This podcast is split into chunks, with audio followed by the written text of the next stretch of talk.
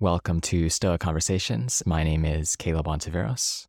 In this podcast, Michael Tremblay and I discuss the theory and practice of Stoicism.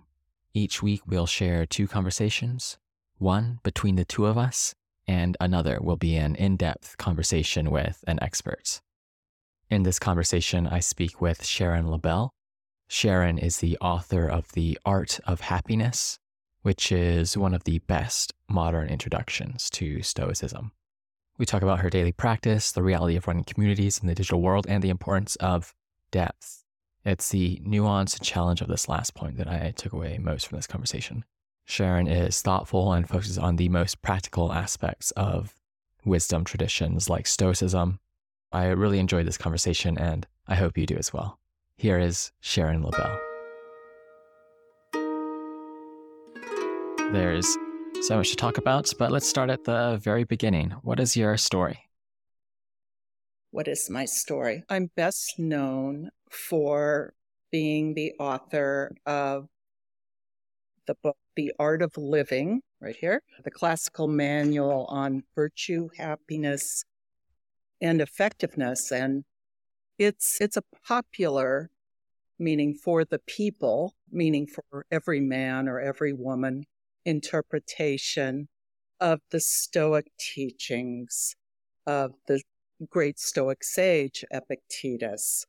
And I wrote this book quite a few decades ago before the, I don't know, I guess what you could call the Stoicism movement started to flourish. And I write about all kinds of philosophical topics. I do public speaking, and I'm a co founder of the international philosophical community online called the Walled Garden. I founded this with my colleagues Kai Whiting and Simon Drew, and we're having a lot of fun building community in a digital space with people who are bringing honest inquiry to their personal searches. It, the culture that we're building is really beautiful. And a little footnote to that is I'm uneasy in digital spaces, or at least I think I have a healthy skepticism of, of them because I'm a big fan of non digital culture, standing in front of people in three dimensions in all of our non curated awkwardness.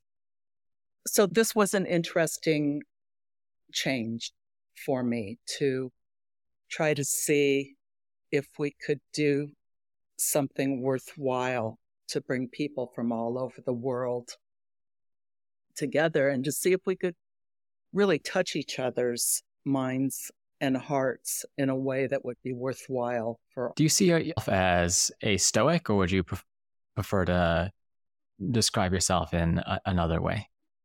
I I never object when people refer to me as such because it's not that I'm not a Stoic, but I prefer to just think of myself as someone who is excited to learn from any good fount of wisdom, mm-hmm. whether it be an ancient wisdom tradition or even somebody I'm standing in line with at the post office. I think wisdom is everywhere. And I get a little nervous when it's codified because that tends to give rise to certain charismatic people can take ownership of the narrative of of a group and there can be problems with unequal power, manipulation, and so on. Those are, I don't mean to be catastrophic in my thinking, but I just always like to keep my lance free. Yeah, there's something to that. labels movements like this are always good at bringing people together, but there's also the risk that you shut others out or become isolated in a way that particular individuals can take advantage of. I think you're right, Caleb. Yeah. And certain people, when they feel that they have found something valuable, and of course, there's the origin texts of Stoicism are treasure troves of terrific guidance that's just as relevant today as it was back in the day. People can start to overly identify with the ideas and start to sort people into the categories of are you doing it correctly or incorrectly? I would rather be around a fool who is kind and lives well than someone who has all the answers or yeah. So uh, one question that sort of gets at this issue of stoicism and other life philosophies, if you will, is you talk about Stoicism having a broadly Eastern element. How do these two worlds, the ancient Greek and Roman philosophy and the more Eastern side of things, come together for you? I see them both as contemplative traditions. Mind you, we're talking about a huge swath of wisdom and practices. But one of the things that first attracted me to Stoicism was that I had and continue to, for many years, I practiced Zen Buddhism and the, the premium put on stillness, the value that can be found on, in stillness I found elevated in Epictetus's discourses and in Marcus Aurelius's meditations. By stillness, I simply mean settling the mind so that you can so that you can see the world with clear eyes. Hmm. I think I think both worlds put a high value on that. Yeah, seeing the world, seeing the world anew. It's always a good phrase. Um, yes. And it's useful to think of the project. Some parts of the project as clearing, clearing away your mind, if you will, so that it's easier to find what you're looking for. Yes, there's so much there once we part the cloud. That's right. Yeah. There's also th- this connection I think that especially Marcus Aurelius talks a lot about the ephemeral nature of things, how things are moving in flux. And that ties right. quite a lot with other ideas about how things are interconnected, ephemeral that you see in other traditions as well. Indeed. So, in terms of your practice, if you will, is that something you think about as having a daily practice, or I know others might be, maybe they approach philosophy in a more intuitive and less systematic way. So, how do you think about this issue? For me personally, daily practice is essential. And I'll talk about the substantive part of that in a second. But it's the easiest thing in the world is to drift from one's own ideals and principles. Heaven knows not only the pace of modern life, but all of its claims, wanted and unwanted, on our attention make us almost inevitably very scattered, very fractured in, in our minds. I'm not Maybe you're thinking, tell me something I don't know. This is real. This is part of our lives. You receive a text and automatically you become this kind of passive responding machine. And even if you're bringing your own creativity to bear on your response, you're still you're tethered to to the author of the text that came to you, for example, or the advertisement that's put in front of you.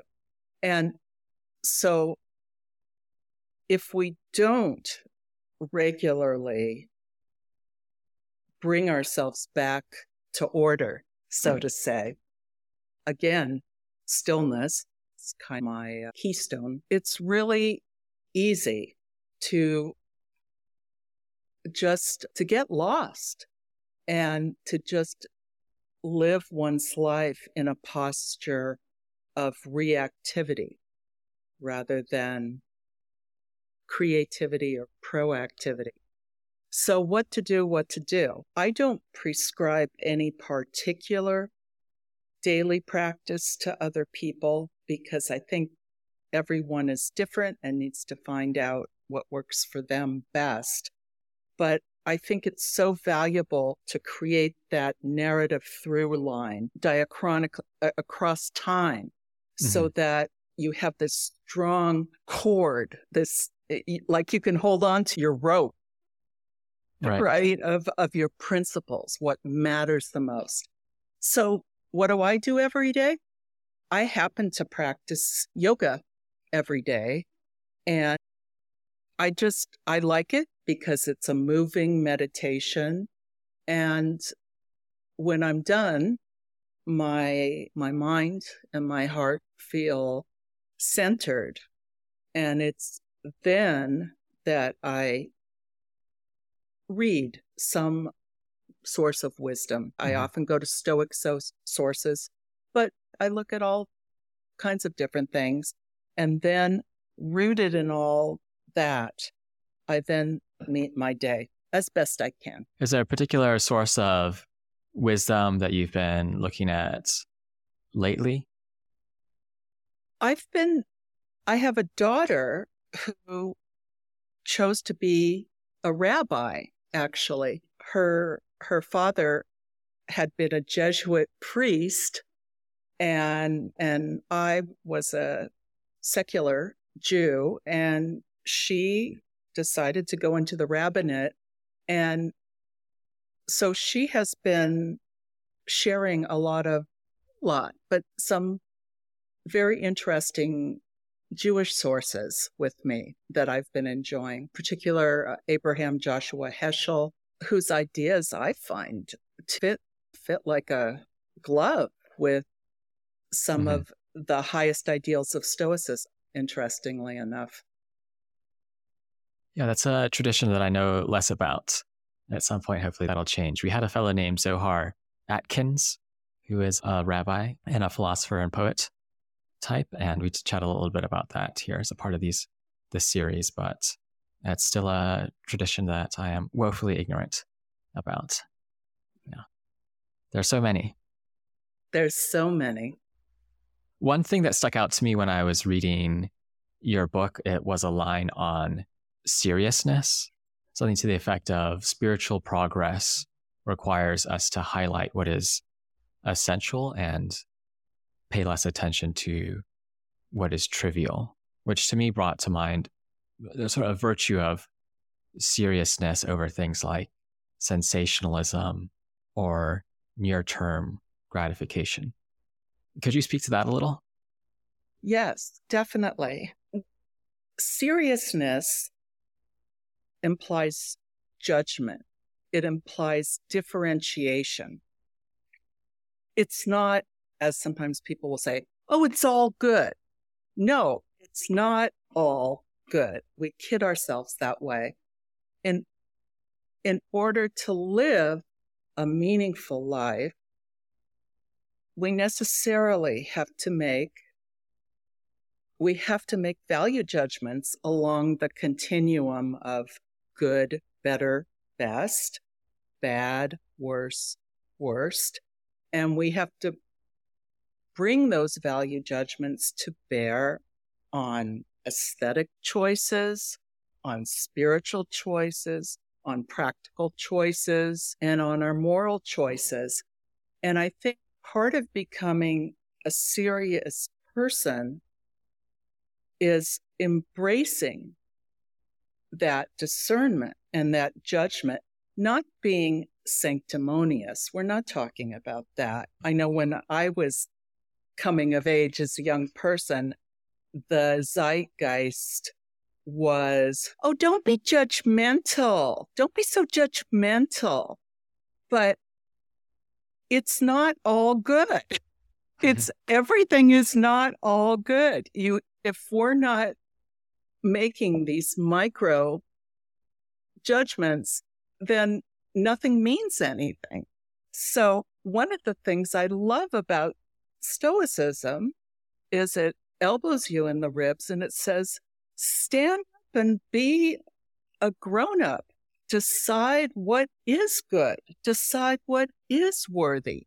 Mind you, keep an open mind. Keep learning. Don't assume that you know everything in a conclusive way. If we don't make these distinctions, then we're just bags of meat, just mm-hmm. living by our basest instincts and just seeking gratification and avoiding discomfort. And that, that forsakes our dignity as human beings. And it also forsakes just the opportunity that ordering our lives through our values, not as a, not being abstract about them, but being very specific, that makes that makes the world better for everyone when we know where we stand and our thoughts and our words and our deeds are congruent. Yeah, there's a honesty in that, of course, in expressing one's judgment. I think often in some circles there might be some hesitation to express one's values in certain scenarios. Of course, there are maybe the opposite problem arises in other circles, but often I found that if you state what you think about something in a relatively clear manner without intending to antagonize someone, whether it's a practical judgment, political one, or aesthetic one, often one can have pretty reasonable conversations.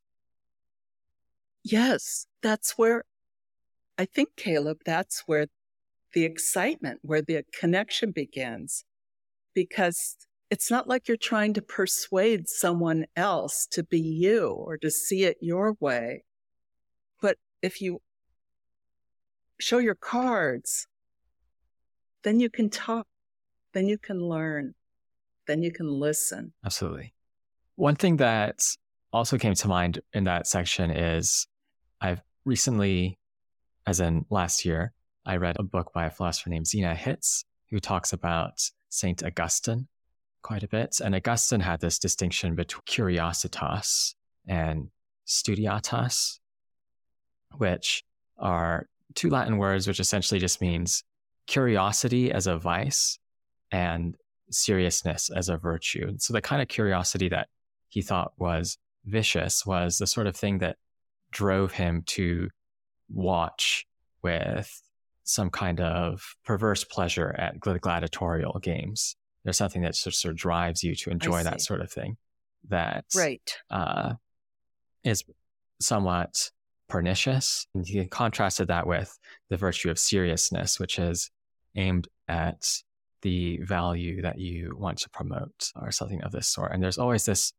risk that what we intend to do in a serious manner is maybe corrupted in some way or we get distracted. So this of course connects back to your point about the daily routines is that things like a daily routine keeps one headed on the path as it were. Yes. Another thing that stuck out to me about your work is of course there's this issue of role models in stoicism. So I was wondering about how you thought about finding role models surrounding yourself with role models or about this rather large topic in general? That's a very important topic, I think, because we do need role models. I know I need role models. And at the same time, we have to keep our heads. I think we see how easily in our desire for heroes, we can forget that people are all too human and we can be disappointed because eh, we all know, say, someone who's a very gifted artist, say, in one discipline or another, but they're maybe a very miserly person. There's this tendency, kind of weakness, I think, in us sometimes, if we're not disciplined in our thinking, to think that if a person is good in category A, then they're also good mm-hmm. in categories B, C, D. And I know that got broadsided many times and found out people had whom I had deeply admired actually had feet of clay because as a young seeker, I was around many different spiritual leaders. And then I worked for many years in book publishing, working with some of the great thought leaders of the mm-hmm. time mm-hmm. and people who were considered spiritual rock stars in a way. And I knew them as authors, as people, and they were fragile or they were mean or they were a lot of things. I think it's very important for us to realize to break down what is it in a given person that we admire and to just remind ourselves over and over again so we don't subjugate ourselves or abnegate ourselves because we're so dazzled by a person. We must remember that people have extraordinary gifts, ex- extraordinary qualities, and they're also human. And the main thing is, it's always up to us in the end to decide what, how to be a good person how to live a meaningful life. No one else can tell us ultimately those mm-hmm. answers. And anyone who purports to do, I, I would run away from very quickly. Yeah, so it's a matter of clarifying what you value about the person and focusing on that, maybe what you can learn about that, and then being careful to not let that sort of permeate through every action or everything they do. So that you end up maybe missing, as it were.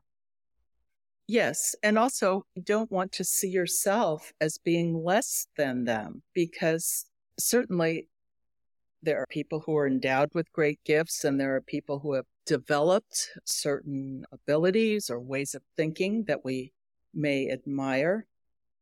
But that's it. That's it. That's good, but that's it yeah, you don't have to add anything else to that. Uh, you don't have to add anything else to it. Yeah. Like the, the yeah. line that uh, yeah, Epictetus says, of course, he went to jail. You don't have to add anything else to that. He went to jail and his life is ruined. No, it's just that he went to jail. Right. Well said. Build resistance and practice Stoicism with Stoa. Stoa combines the ancient philosophy of Stoicism with meditation in a practical meditation app. It includes hundreds of hours of exercises, lessons, and conversations to help you live a happier life. Here's what our users are saying I'm new to Stoicism and wanted to dive deeper with guidance.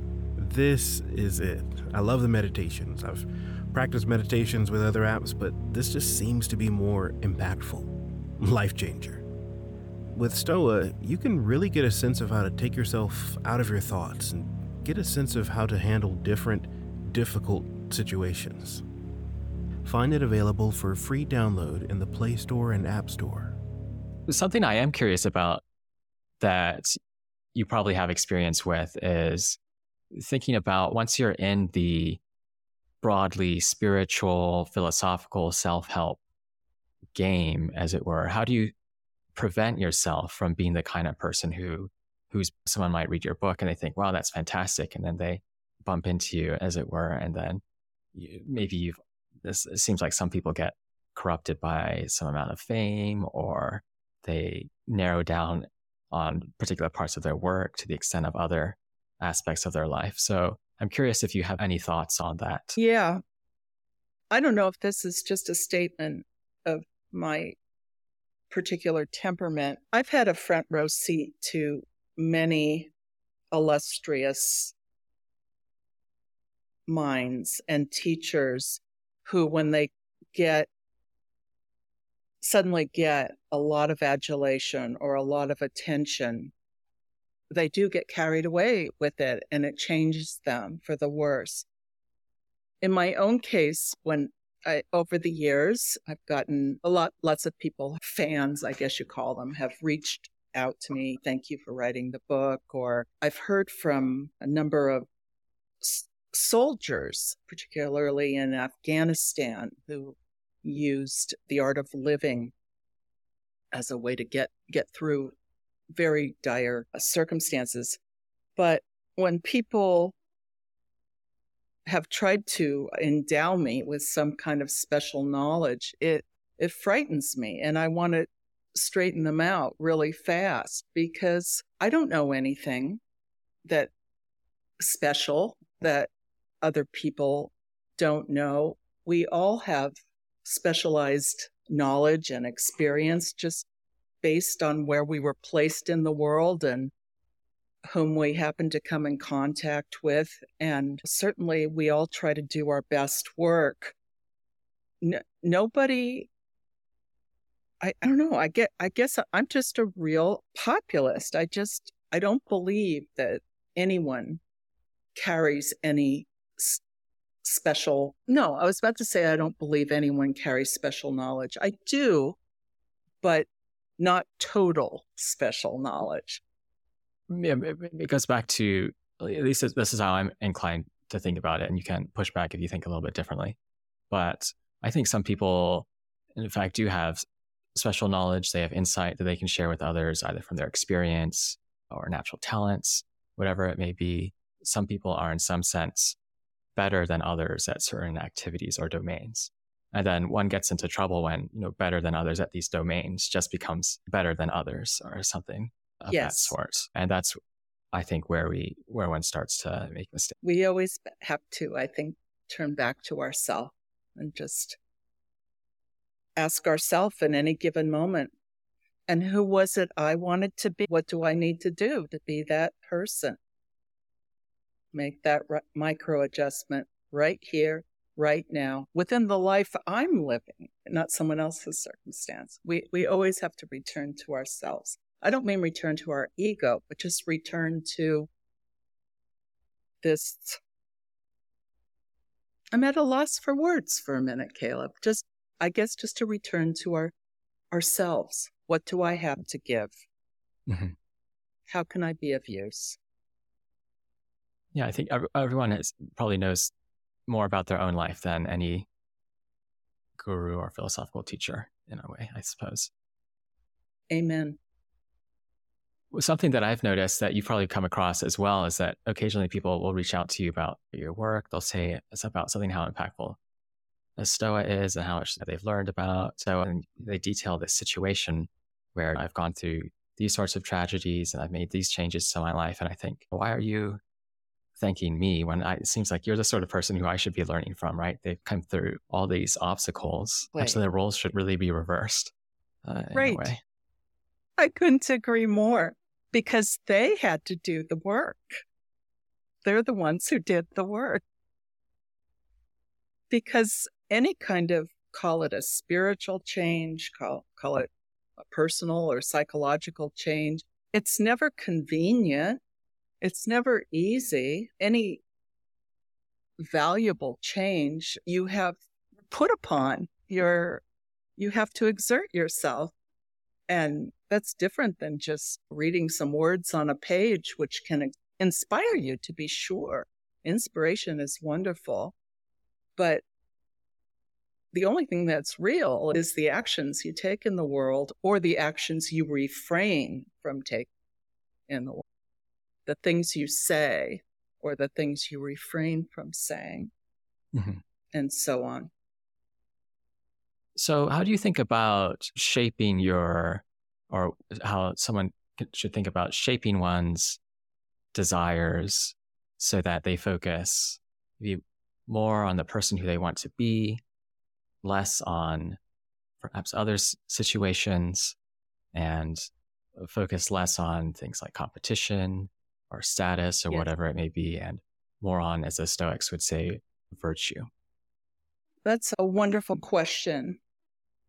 It does, I think, make us circle back to the idea of call it daily practice or daily checking in with ourselves. I think we have to over and over and over and over and over again point our attention simply towards the question Who was it I wanted to be? Oh, yeah. What do I need to do then? Very simple questions, but we have to return to it over and over again. And when we do, and when we make a habit of returning to that question, who was it I wanted to be? The mm-hmm. how of it, the what we need to do, that'll change each time. Because, like you mentioned earlier in the podcast, the Stoic and the broad Eastern observation that life is ephemeral. That's, it's just baked into life. Life will always be changing. And given that, we always have to change our approach. But we can keep returning to who was it I wanted to be? And to say it to yourself, I want to be an honest person. That means I don't want to lie. I want to tell the truth today. I want to tell the truth today. Simple, not necessarily mm-hmm. easy, but simple. Repetition.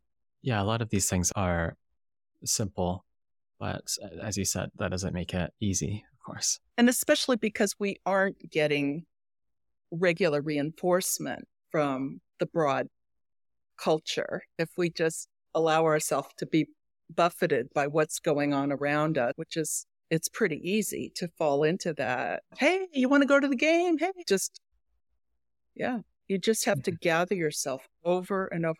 What kind of person did I want? Do I want to be? I want to be a, someone who gives. How can I give today?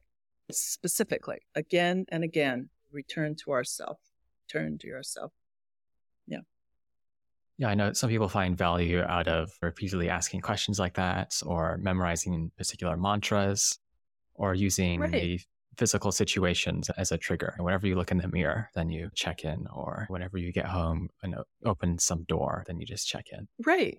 Yeah that's i think those are excellent mnemonics. And they're also piggybacking on what you just said, Caleb, is, is that wonderful Stoic idea of memento mori. We have to remember we're going to die. That's real. That's real. We are, it, there's going to come a time when the off switch is going to go off. And so, what are you going to do with this time you've been inexplicably given when when the on switch is still on? What do you want your life to stand for? Yeah, that's right. It's easy to act as though one will live for 10,000 years, but it is not. Yeah.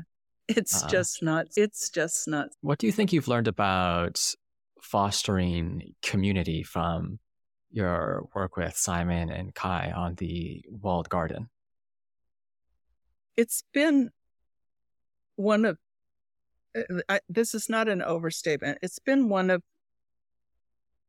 the greatest gifts of my life to work with them because fundamentally I'm I'm an introvert. I do most of my work both as a, a writer and speaker collaterally and as a musician. I'm by myself most of the time and I enjoy my own company. But these colleagues, we found each other. We're all from different countries, very different walks of life. And yet there are ways that we want the same thing. And to be in that kind of a mutually supportive community, I wish that for everyone, regardless of whether you have a philosophical bent or not, we I've been reminded by the beauty of this colleagueship that we are fundamentally social animals and we need to be in dialogue with other people.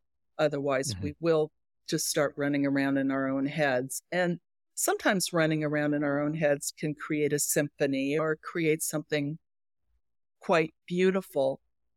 But there's a point where you can get lost too. And there's so much magic that can happen between people coming together, goodwill.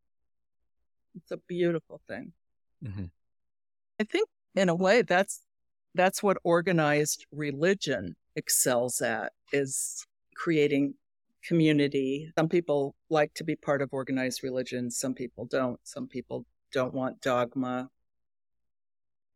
But I think we can follow that model of churches and mosques and synagogues and how they take these are groups of people who when you get sick the casseroles come people take care of each other and we need that god knows we need that yeah that's right when my mother's family moved here from south africa and they essentially found a church and as soon as they had found that church, there were people showing up, helping them move, bringing them any extra furniture they had, helping them out with meals. And uh, that is, that absolutely is a benefit of communities. Yeah, they've really gotten that one right. And how do you think we can, in the non religious context, or even the harder challenges in the digital world, attempt to approximate the same thing or perhaps that's not the right question. Maybe we should be thinking about not approximating what religions have done in the physical world but creating something new. How do you think about that? I do understand the spirit of your question and it's such an important question because in the digital world of course there's so much opportunity for dissimulation. In other words, for not really coming as you are, but perhaps hiding behind an avatar or some somehow focusing on the presentation of mm-hmm. self over much. And yet, this is a huge and growing part of what it means to be a human being on this planet right now.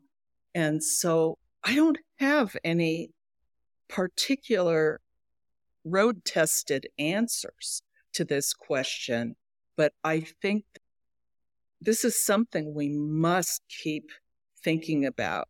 What am I talking about? Just being real with people, whether being real with ourselves. I think the more we work on ourselves, then we can bring our real selves. I'm not talking about reckless self disclosure, but sure.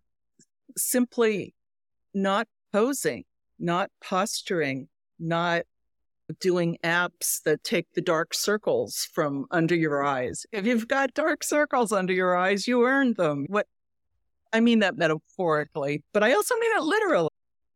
We must be real. I think that can be our individual contribution towards building community in digital spaces. But I also think we need to stay strongly anchored in our local communities to find common cause with the people around us, to work on social justice projects or just all the small but important ways that we can fine tune the life that we are physically in?